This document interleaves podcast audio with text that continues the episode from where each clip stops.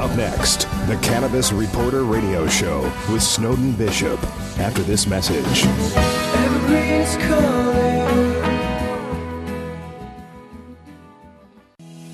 Are you getting enough CBD each day? Hemp Meds carries the most trusted CBD oil brands like Real Scientific Hemp Oil and Dixie Botanicals to make it easy to add cannabinoids like CBD to your diet. We hold all our hemp oil products to our rigorous triple lab tested standard to ensure that you and your family receive only the highest quality and most reliable CBD products. Hemp Meds is your trusted source for CBD. Visit hempmeds.com to get our premium CBD oil today.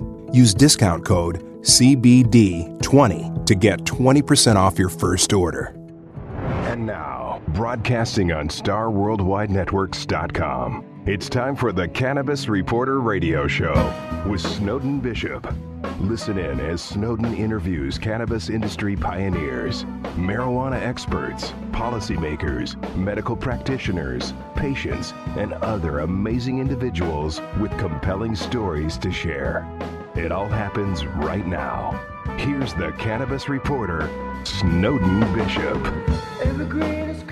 Hi, and welcome back to the Cannabis Reporter Radio Show. I'm your host, Snowden Bishop. Here's a riddle for you. What does a set of sheets have in common with the world's first Bible, the first American flag, and your great grandmother's apple pie? Well, here's your clue. It's a story, if you will. Just bear with me. It was a beautiful day in 1997, and I was window shopping on Madison Avenue in New York when I noticed a sign that read 100% organic sheets. Okay, so that's not something you'd see very often back then. Um, as a serial tree hugger, I was curious, so I walked over to a display bed made up with beige set of sheets. They were incredibly soft to the touch, kind of felt like a worn pair of blue jeans. And out of habit, I picked up the sheet and smelled it. And to my surprise, it didn't smell like formaldehyde. Instead, it had this sort of raw, woodsy odor that I couldn't quite describe, but I just attributed it to the fact that the sheets were organic. I was even more surprised when a salesgirl mentioned what the sheets were made of. So, what would a set of organic sheets have in common with the world's first Bible and great granny's apple pie? All were made of hemp. And like so many who have no reason to know any better, my first question was well, is that even legal to sell? In fact, anyone who doesn't know anything about hemp might still think that it'll get hippies high, and they may be even more surprised to learn that hemp would produce no more than just an unpleasant cough if they tried to smoke it. They might also be surprised to learn that it is as much a part of the fabric of our country as the first American flag or the string on Benjamin Franklin's famed kite. That the first draft of the Declaration of Independence was made on hemp paper, that presidents George Washington, John Adams, Thomas Jefferson, they all farmed hemp as a cash crop. Hemp was also used to cover wagons as settlers crossed the Continental Divide. Levi Strauss outfitted great American gold rush miners in hemp jeans, and Henry Ford, a hemp farmer, designed his first Model T using hemp composites and ran its engine using hemp oil fuel. Doctors cured headaches and other ailments with a myriad of hemp compounds and tinctures. And yes, your granny's apple pie was likely made with hemp filling. In fact, there are more than 25,000 modern uses for hemp, from building materials and fuel to food and medicine. It also has the capacity to remediate toxic brown fields and help reverse climate change. It's never made anyone high, so that might make you wonder why it's still considered to this day a Schedule 1 controlled substance. That's the topic of today's show. And I'm really excited to introduce our guests because they know a lot about this topic. But first, Dr. Brian Donner has our medical marijuana minute. What do you have for us today, Dr. Donner? Thank you, Snowden. Hemp is an interesting topic and a widely misunderstood commodity, so I'm glad that you will be speaking about this today. As a medical professional who understands the potential therapeutic and nutritional benefits of hemp, it is difficult for me to understand why it is lumped in with dangerous drugs in the DEA schedule of controlled substances. With only traces of THC, which is the psychotropic chemical that produces the high marijuana is famous for, Hemp has zero mind altering properties and can be used safely for people of all ages. including children and the elderly. We have learned that hemp is rich in cannabidiol, or CBD, as well as a variety of other cannabinoid nutrients that feed the endocannabinoid system. This is particularly important in light of recent discoveries that deficiencies of the endocannabinoid system are common in a host of neurological and autoimmune disorders. In fact, simple hemp extracts have had very positive effects on people with epilepsy, Parkinson's disease, and multiple sclerosis, among others.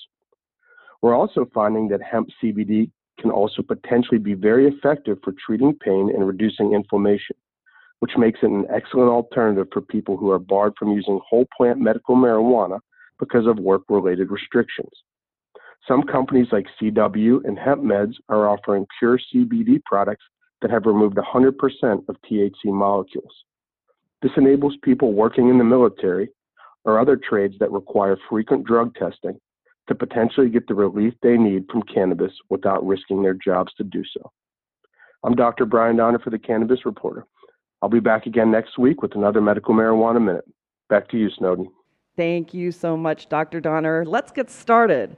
So, we have two guests today. The first, Morris Beegle, is the founder and president of We Are for Better Alternatives, a company created in 2015 as an umbrella for the Colorado Hemp Company, treefreehemp.com, the NOCO Hemp Expo, and other developing projects and brands. He's also a contributor for several industry advisory boards, including Pure Hemp Technology, the Hemp Business Journal, HempToday.net, and the National Hemp Association. I'm so glad you could be here, Morris. Thanks for joining us. Well, thanks for having me on, Snowden. I appreciate it. And our other guest is Thomas Dermody. He's worked across the nonprofit sector in various capacities, including membership services, major gift fundraising, and public policy related to agricultural commodities for the Industrial Hemp Research Foundation. There, he has a leading role in developing all sorts of things and spreading the word and getting more membership in other states. Right now, you're in Colorado, is that correct? Uh, yes. Tell me about a little bit of the expansion that you're doing.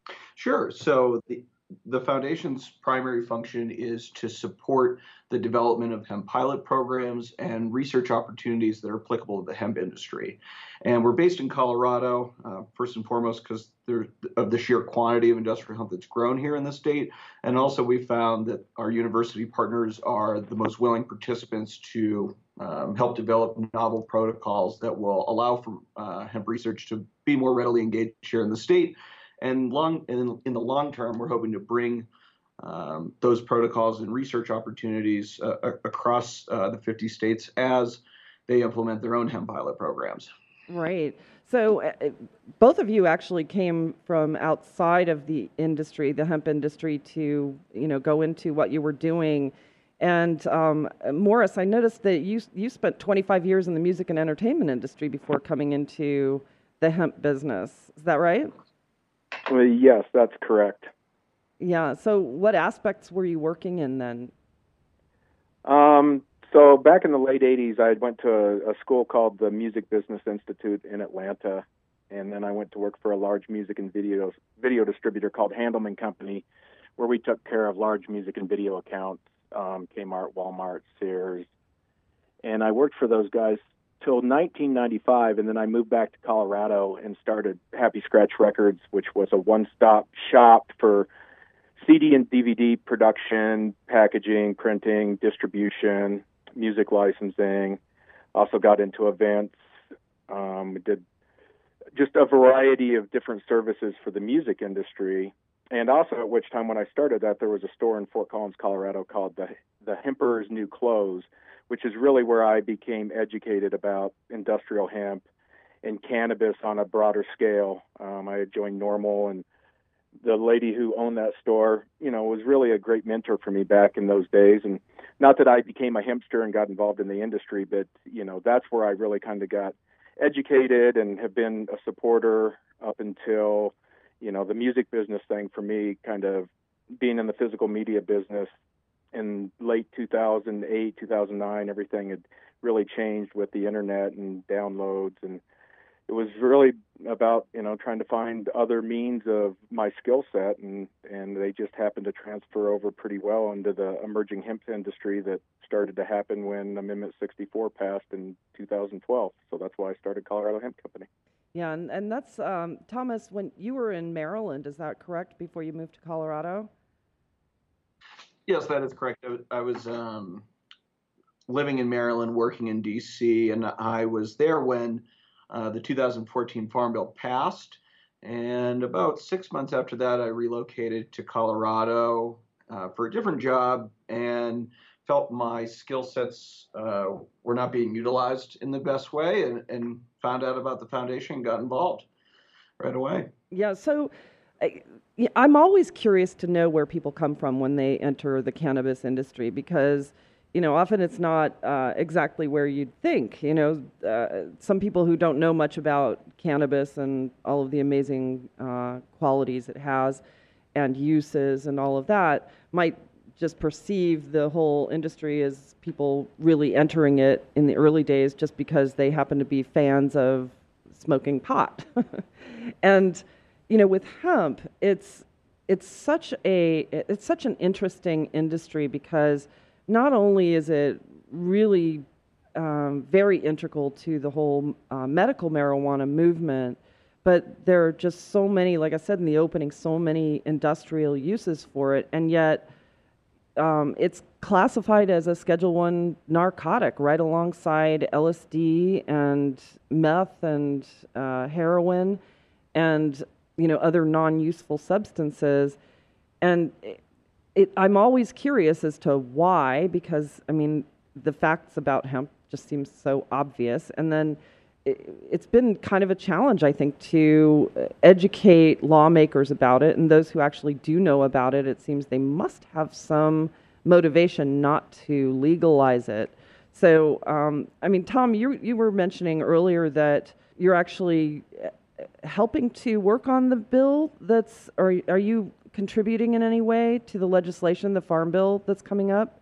Um, in my capacity as executive director, I, I work for a nonpartisan, non-lobbying group. So we focus more on um, engaging with the universities to supply um, research results that will justify the efficacy of these products.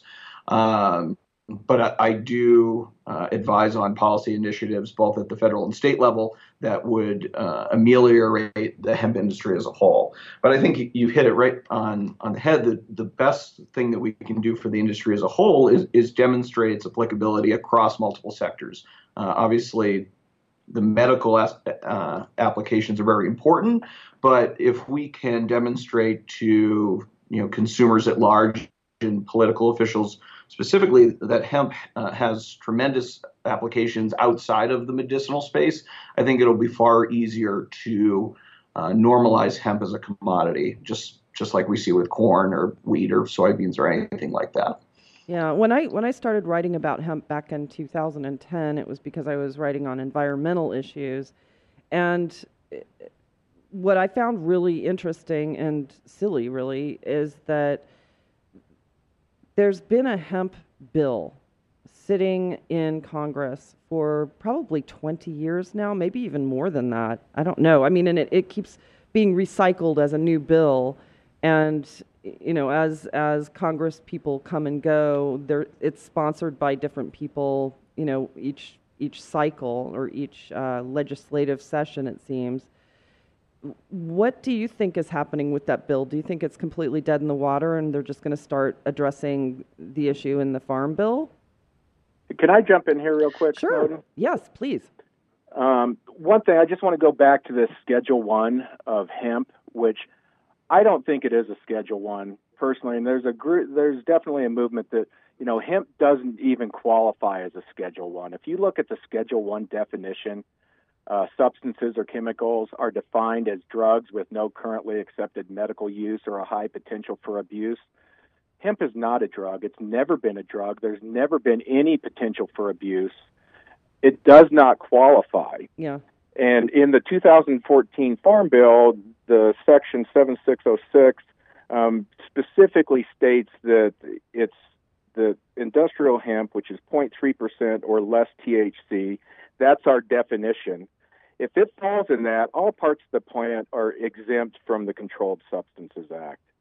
Yeah. And the DEA continues to throw out propaganda that, you know, and it confusing the whole spectrum of, of people listening to their, their nonsense that, you know, CBD is a Schedule 1. Well, cannabidiol, CBD, is not listed in the schedule. Um, Right. It's, you know, and hemp has, you know, like 98% of the CBD on the planet. You know, marijuana, which is a terrible term, let's just say high THC cannabis. I mean, the yeah, there's there's CBD in there, but most of that stuff has been bred out through selective breeding over the years, and it's just jacked up the THC. You know, all these other compounds and constituents, they are health compounds. It's just like any other uh, botanical extract or herb or you know Eastern medicinal medication. It is not a drug. And we are going to win this fight because science is on our side, history is on our side.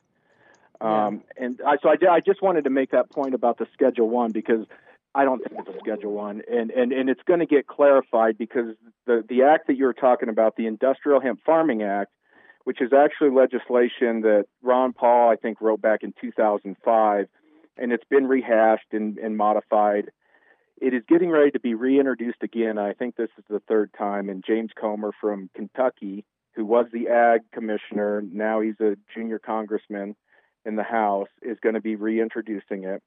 Um, there is a bipartisan coalition in D.C. I was in D.C. at the uh, end of February for Hemp on the Hill, and we went and lobbied and we've talked about this legislation. It has not been introduced, so we don't know all the language that's in there, but it has been modified to uh, hopefully take care of several issues that were in the bill initially, and it, and that's not covering the Native Americans, which they absolutely need to be protected, and you know they should be able to grow this on all their sovereign lands, and um, and then this full plant where where we're going to be able to hold on to this CBD cannabinoid extract side of the business for the supplements market because Right. that's where it belongs. It does not belong to big pharma, it does not belong to big government, and it does not belong to big marijuana. Yeah, it belongs to the people, it belongs to the natural products industry, and that's the position that, that we are taking as NOCO Hemp Expo. Um, and the position that a, a big chunk of the industry is finally coming together to rally around. Yeah, and and contrary to what the DEA would have you believe, and we we actually have done a number of shows recently um, having to do with that issue. I had a couple of shows with attorneys uh, to talk about the um, registry announcement that came out in January from the DEA, uh, specifying that uh, any extract with CBD, like one um, one cannabidiol substance in it, is is getting its own Schedule One classification code or number, and that sent out red flags to just about everybody in the industry. I know that it was very confusing for everyone involved. But one thing that came out, um, well, it didn't just come out, I mean, it's been a fact for a long time, is that the uh, Ninth Circuit Court of Appeals upheld a ruling that stated that hemp products that are imported into the United States are perfectly legal to purchase anywhere, whether or not they have medical cannabis programs. And that ruling, that Ninth Circuit ruling, actually supersedes the federal classification codes of um, hemp, which is grouped in under the category of cannabis, even though it shouldn't be because it obviously has medical uses and there's no potential for abuse. So it's it's interesting how that works. And Yeah. but I, Yeah, but so go ahead. Yeah, I was going to just expand on that. So yeah, that's the 2004 HIA versus DEA ruling Right. that lots of people reference, and it and it does provide great protection for the hemp plant, as does the 2014 Farm Bill, and this stuff that the DEA has thrown out there to you know all these red flags and and getting people all up in arms. Um, there's been several lawsuits that have resulted. You know, Hoban Law Group, HIA. There's been multiple lawsuits filed and petitions filed against the DEA here in the last month and a half, and there's going to be more to follow. I think that it's you know this is the way that we're going to have to resolve the situation is in the courts because the DEA cannot make laws. You know they can only follow the laws that Congress passes, and those guys have gone beyond their jurisdiction, trying to to to make rules that they just cannot do. Yeah. And they're going to lose. Right. I know. I I completely agree with that. Um, Tom, what do you think? You know, I think that the DEA just simply does not want to admit it's wrong. It's it doesn't want to lose face when it comes to a lot of the claims that it's made surrounding cannabis over the last you know four decades and what I would say is that there is a conceded effort by a number of groups, in, including the foundation and folks like Morris, that are, are speaking uh, truth to authority and finding ways to demonstrate the efficacy of both um, you know, chemical compounds found within hemp in general and also its applications outside of the medicinal market. Um, and you know, uh, if, and as Morris said, there have been a number of cases that have demonstrated that the DEA will continue to lose uh, when it comes to challenging the legality surrounding industrial hemp products. And as their uh, control over, you know, or the public perception of hemp continues to move in, in a positive direction, we'll we'll see quality returns. And I think the sooner that the DEA can um, rectify some of its own mistakes, they the sooner the industry as a as a whole will blossom uh, to where we see it going. And honestly, they should focus on other opportunity or other uh, policy initiatives that have more of a public health benefit, like the opioid crisis yeah. and or the heroin epidemics that we're seeing across this country. I mean, it's absolutely insane to see a federal agency spending uh, millions and millions of dollars on on cannabis related activities when those uh, you know, sources of funding should be going towards other opportunities. Right, and to educate patients and doctors, and um, quit spending money on putting people who grow cannabis in prison. And I mean, I couldn't agree more. But if we if we shift away from the policy for a second, um, prohibition to prosperity um, is a six part series documenting um, prohibition of hemp as a cash crop, but also talking about all of the qualities that make it one of the world's most sustainable cash crops. Who'd like to take that on? I because I know that hemp is also um, very good as a soil remediator because it's actually carbon negative, and and so it's able to restore not just carbon but nutrients to um, brown fields so that it can be used for growing food stu- substances again. You want to take that, Tom? Yeah, sure. Uh, well, and I'll give you a, a, a, quick example that, that's ongoing here in Colorado. Um, a group out of CSU or Colorado State University, Pueblo, will be planting uh, a series of hemp rows along effluent sources in the Pueblo County area this summer to judge it, hemp's ability to uh, soak up selenium that in southern Colorado has very high selenium uh, content that makes it unattractive to grow certain agricultural goods. Uh, but the, the particular cultivars that were chosen will uh, also create a, a, value added scenario where the hemp uh, could potentially be sold back for industrial purposes. Uh, selenium is a non caustic component, so we could actually see that hemp being utilized in drywall and or for non-consumable purposes.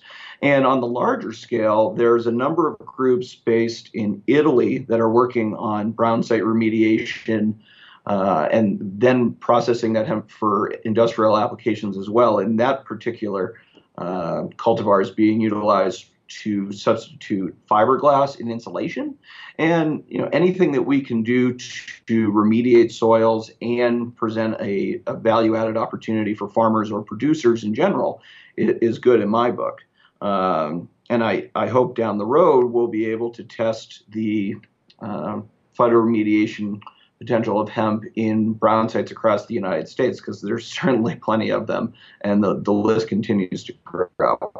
Um, I'm happy to answer any questions you might have.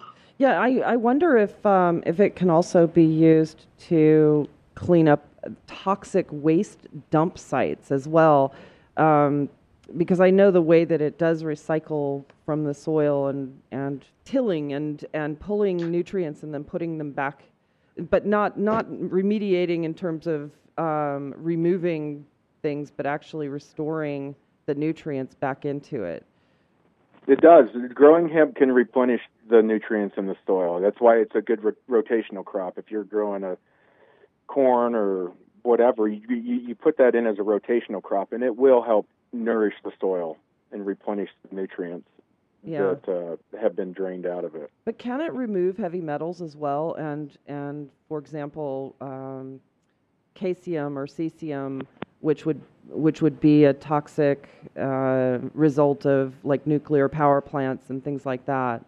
Have you heard this? The Chernobyl story of them growing hemp at Chernobyl to to remove the radiation and toxic stuff from the soil there. And you, you can Google that, and I think that there's kind of some mixed information out there about it, but it definitely has been tested for that. I don't know the exact success, um, but you can see internet memes about that. Yeah, it's definitely. Do you know, Tom? Um, yeah. So one of the challenges, the the the cultivars that they're using in the Ukraine are able to readily uptake uh, the heavy metals that are present in the topsoil. But much like all nuclear waste, it's a question of what you do with that vector after it's acquired all that radioactive material.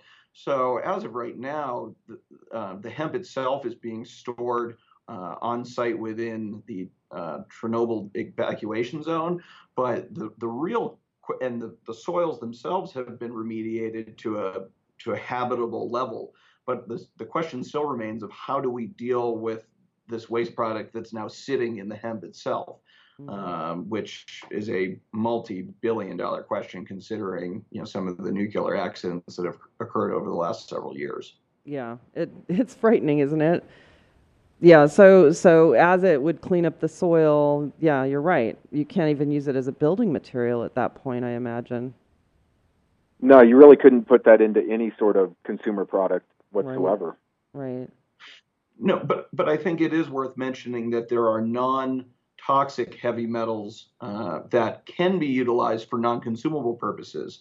Uh, and like I said, that that's already being done in Italy to produce uh, dry uh, drywall and or uh, insulation materials. Mm-hmm. And you know, I, I think our European partners would really like to see the U.S. laws related to hemp products loosened so that we could avail ourselves of those product options as well. And I, I, am aware of a group in New Jersey that's working on some small scale.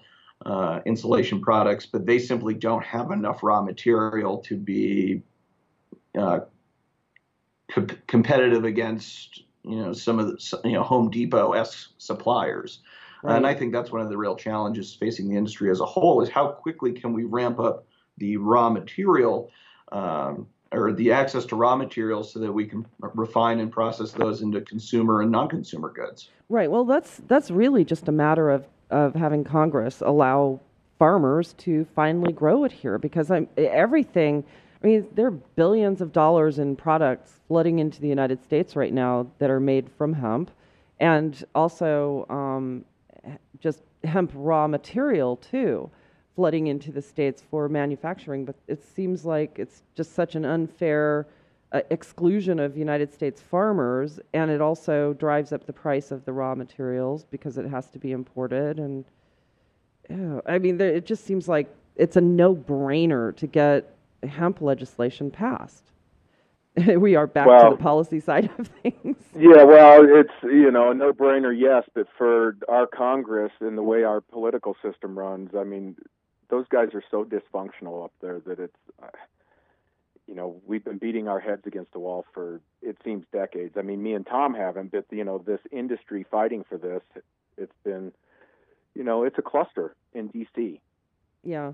So, well, but it really it does come back to the farmer. I mean, this this crop, our agriculture system here in the United States is in huge trouble.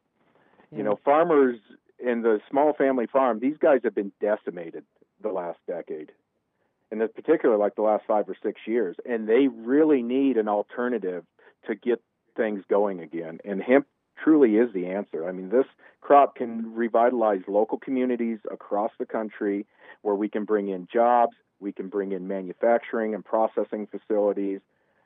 Um, it is a no-brainer. How? You know, if if Trump wants to make America great again, there's one crop that can do it. Yeah. You know, at least from that standpoint, and that's industrial hemp. Yeah.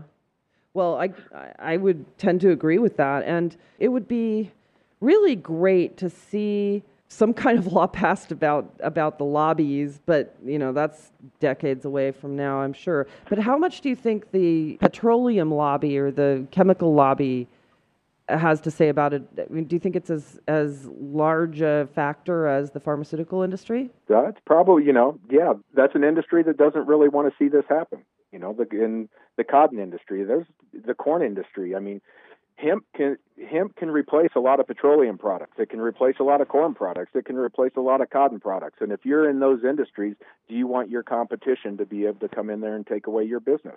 And if you don't, how do you keep them out? You go and you lobby in D.C and that's what they've been doing. Well, and I, and I also think um, that there are some fundamental issues that that the federal government can really only solve that will ease it, the access for farmers. And one that you know outside of my capacity with the foundation really bothers me is the fact that a farmer who may, are you familiar with NRCS funding by any chance? No, I'm not essentially NRCS is the division of the USDA that handles conservation funding for all U.S. farmers um, currently. And the challenge with the hemp industry right now is if you're uh, a hemp farmer, you can't have any outstanding NRCS funding on your farm.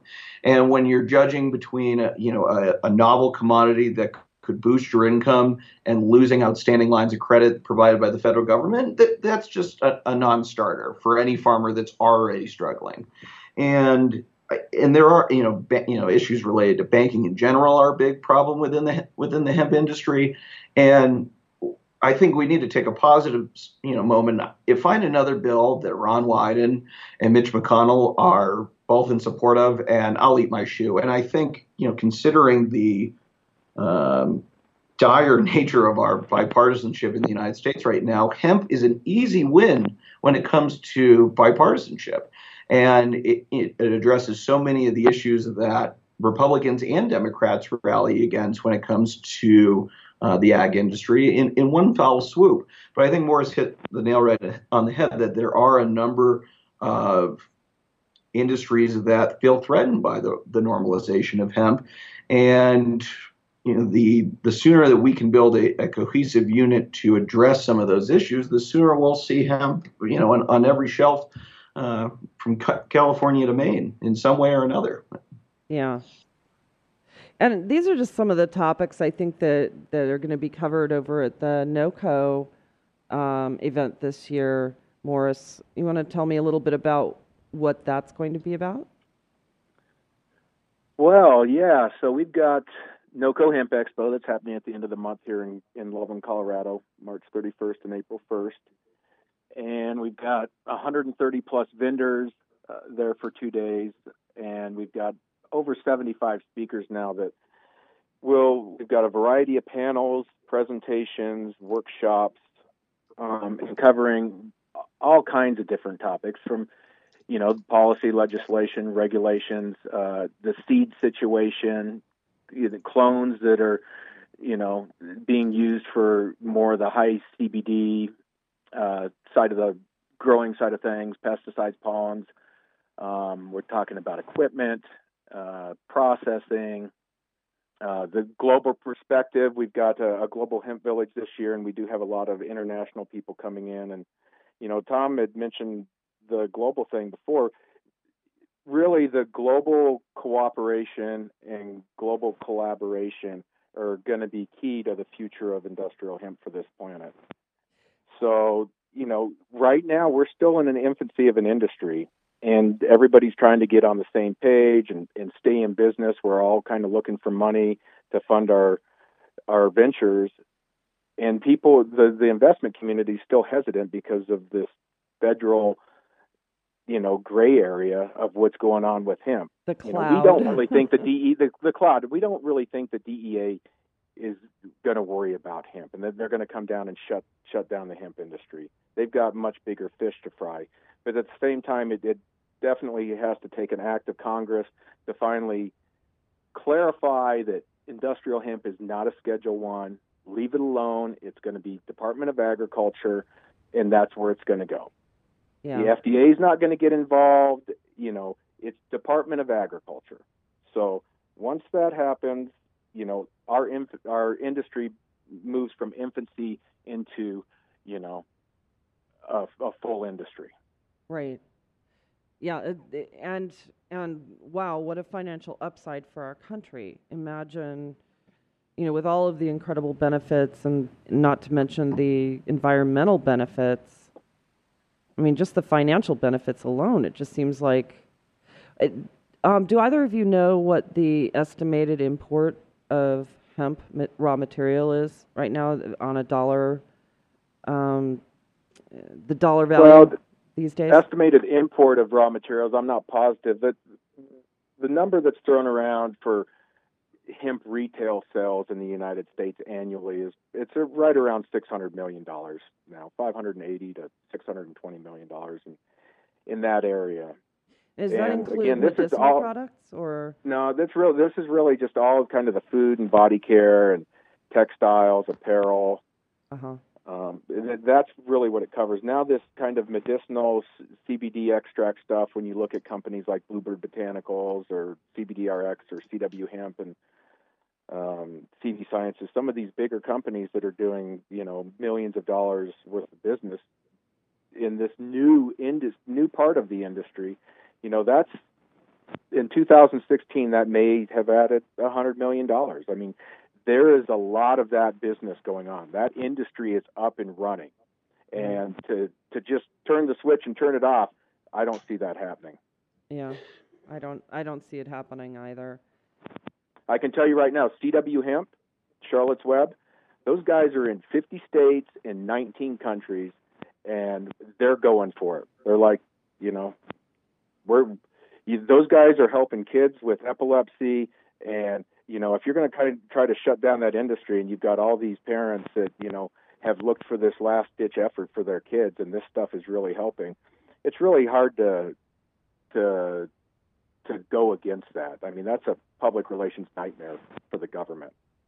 Yeah, well, as long as as long as people really know and understand uh, what they'd be losing, because I I still think that there are pockets of um, regions in our country where people have absolutely no idea what hemp is, and you know, it's I think it's been a slow go to really make the information completely mainstream, but I that's why I appreciate so much what both of you are doing because you know that kind of education is just so necessary to really help people understand the difference between you know a, a drug that'll make people high or influence their children or whatever else they're afraid of um, and you know hemp which is just an incredibly useful and healthy product Well, you bring up a, an interesting point, Snowden. You know, most people would assume that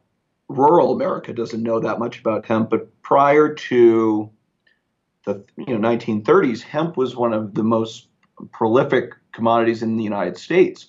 So where we're seeing the um, you know the largest uh, kind of education push is actually in urban centers, telling people about sustainable products, informing them you know the benefits of incorporating various hemp products into their lifestyle. And you know, again, the, hemp presents an excellent opportunity to provide synergy between urban and rural America. Uh, urban America is looking for more sustainable lifestyles, and r- rural America is really seeking, you know, the options for cash crops that can return, um, you know, financial stability and, um, you know, good, hardworking Americans to to their everyday lives. And it's just amazing to see that um, you know, at, at, the the general population knows enough about hemp to know it's a good thing, but doesn't know enough necessarily how to engage in the use of hemp products and ecological services. Um, so, you know, we're, you know, the foundation has focused primarily here in Colorado, but now we're starting to expand our message.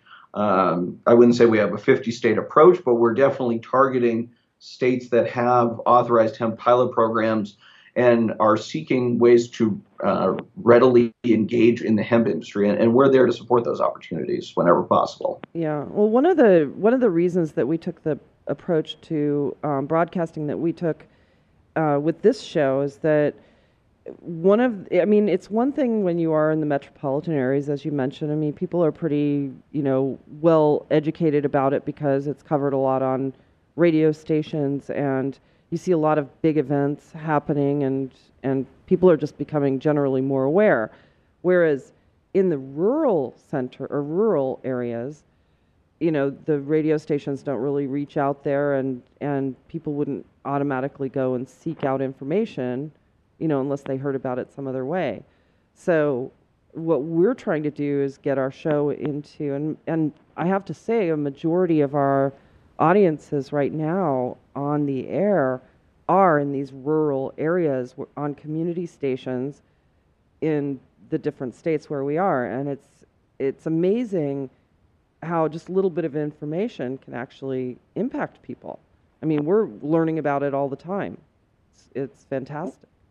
Well what you guys are doing is great. I mean we need these radio programs that do broadcast to community stations across the country and and God bless community radio and NPR. All that stuff should stay where it is and not be defunded because it's incredibly important to local communities to have access to to this dialogue on the air. Um, so thank you for what you're doing. I mean, there's so much information that needs to get out there, and people like you make a big difference.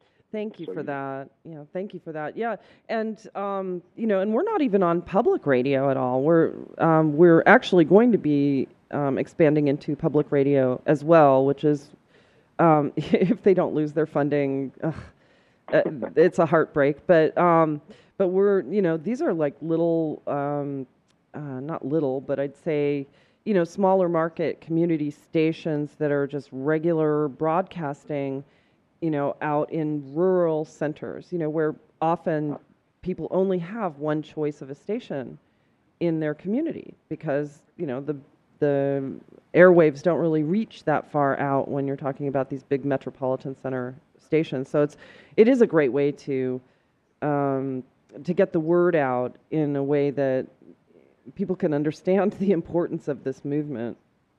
Is definitely the goal but you know and also hearing from from people like you both who are very well educated about the topic and can explain it in a way that makes complete sense to those who um, you know voice their opinions at the at the polls and really are interested in finding a sustainable economically beneficial way to upgrade their lifestyle. And it seems like hemp is just the ticket when it comes to that. Any thoughts? Oh, well, and I definitely agree. um, are, oh, I'm sorry, Morris. Go ahead. No, I, no, I, I completely agree as well. Yeah, Tom, were you going to say something? Well, well, and I was just going to say, in you know, there is a tremendous amount of opportunity presented by you know hemp as a commodity to the U.S. And you know, one thing that, I wanted to talk about on today's call is talking about the importance of research because while you know hemp has shown tremendous applicability, there are some very finite issues that must be solved before we can continue to see the, the progress that we've seen thus far flourish even further. And that comes from you know providing certified seed uh, that can be used in various supply chains to uh, judging the efficacy of various hemp pro- um, products and ecological services to the masses. One of the biggest challenges that you know the medicinal space is currently facing is how do they make claims about their products without um, you know getting a call from the FDA. And you know, point blank period, the best way to do that is to support and incorporate your product lines into various research opportunities.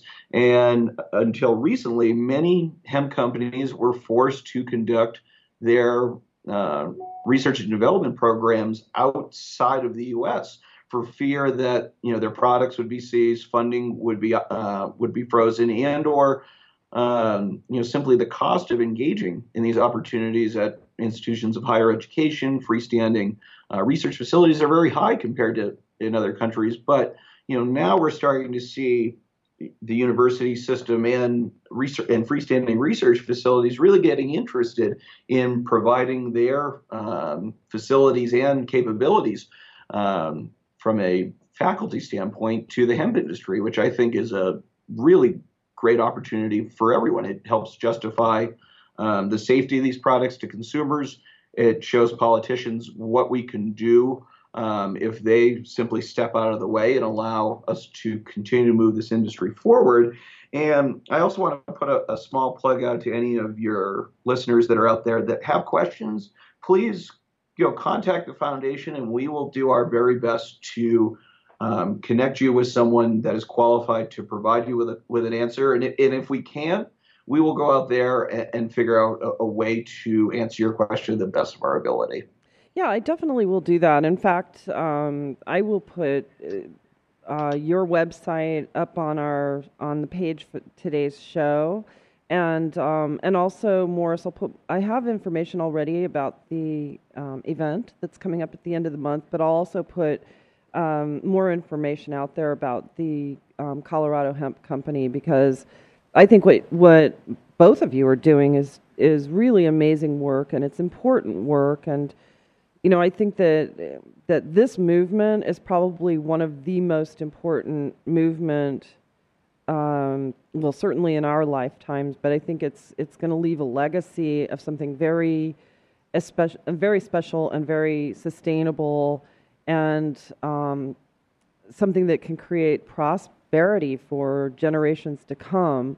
And I I really am just grateful whenever I hear of anyone out there trying to educate people and and you know explain and pass legislation and all of that. So it's it's really it's a win-win what you're doing, both of you. So congratulations.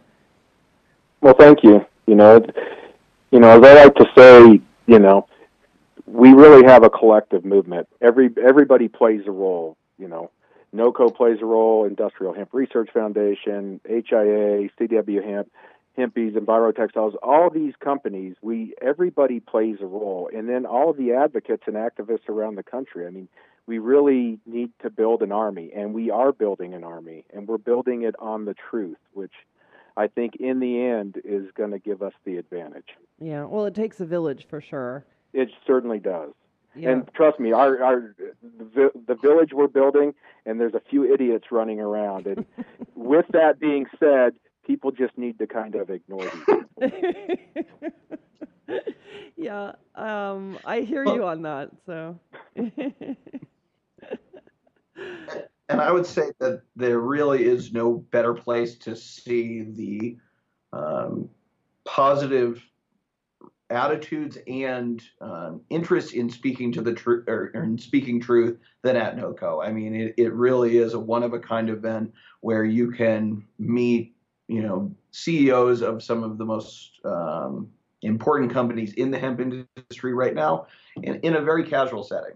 Uh, and as it, and the foundation is the nonprofit beneficiary of this year's NOCO. So again, I'd like to thank NOCO, uh, NOCO and in particular Morris for providing us with the, with this tremendous opportunity. I mean, even uh, two years ago, we were just a booth at NOCO, and now we're, we're really stepping up to you know see how we can help the industry flourish as at um, you know in the long run. And we really appreciate the opportunity that NOCO has provided us with this year. Yeah, well, I tell you, um, I'm I'm excited to learn uh, how the how the festival goes, and um, I'm happy to share online any of the information that comes out of the festival or whatever goes on. So please keep in touch with me about that. I so wish I could go, and I would encourage anybody who lives in Colorado to um, go ahead and do it. I'm I'm actually uh, going to be speaking at a conference later on in the month um, in in Pittsburgh, the World Medical Marijuana Business Conference and Expo. It's a, I, I've got a lot going on right now, so I just can't get up there. But um, perhaps next year I can try to make it to the event, NOCO Hemp Expo. So, and what's the website for that, uh, Morris? It's nocohempexpo.com, or is it? Yep. Okay, that's what I thought. That's what I thought. And um, Tom, what is the website for the foundation? It's T H E I H R Foundation.com. Okay, okay. Well, that's that's fantastic. Um, I am getting a signal from Wendy, our producer, that uh, it's about time for us to wrap up um, this conversation today. But I, I really am. I'm I'm very grateful to both of you for um, sharing your insights and knowledge with us today. I mean, really, thank you so much. Really appreciate both of you. Well, thank you for having us on. I appreciate being here. It was a pleasure, and thank you very much for having us on Yeah, the show.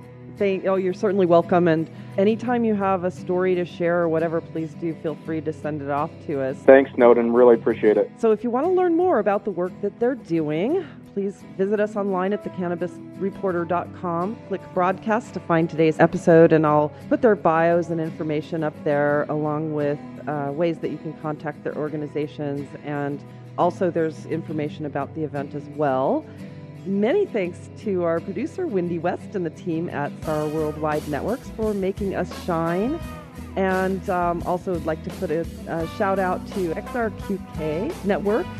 And I'd also like to say thank you so much to Dr. Brian Donner for our medical marijuana minute update. And I'd also like to express our gratitude for our sponsors, hempmeds.com and Zephyr Labs. Thank you for your support. We couldn't be here without you. And last but not least, thanks to all of you for listening. Tune in next week, same time, same place, for another episode of the Cannabis Reporter Radio Show. I'm your host, Snowden Bishop, and until we meet again, stay safe, stay informed, share what you've learned, and make it a great day. Evergreen is calling. Evergreen is always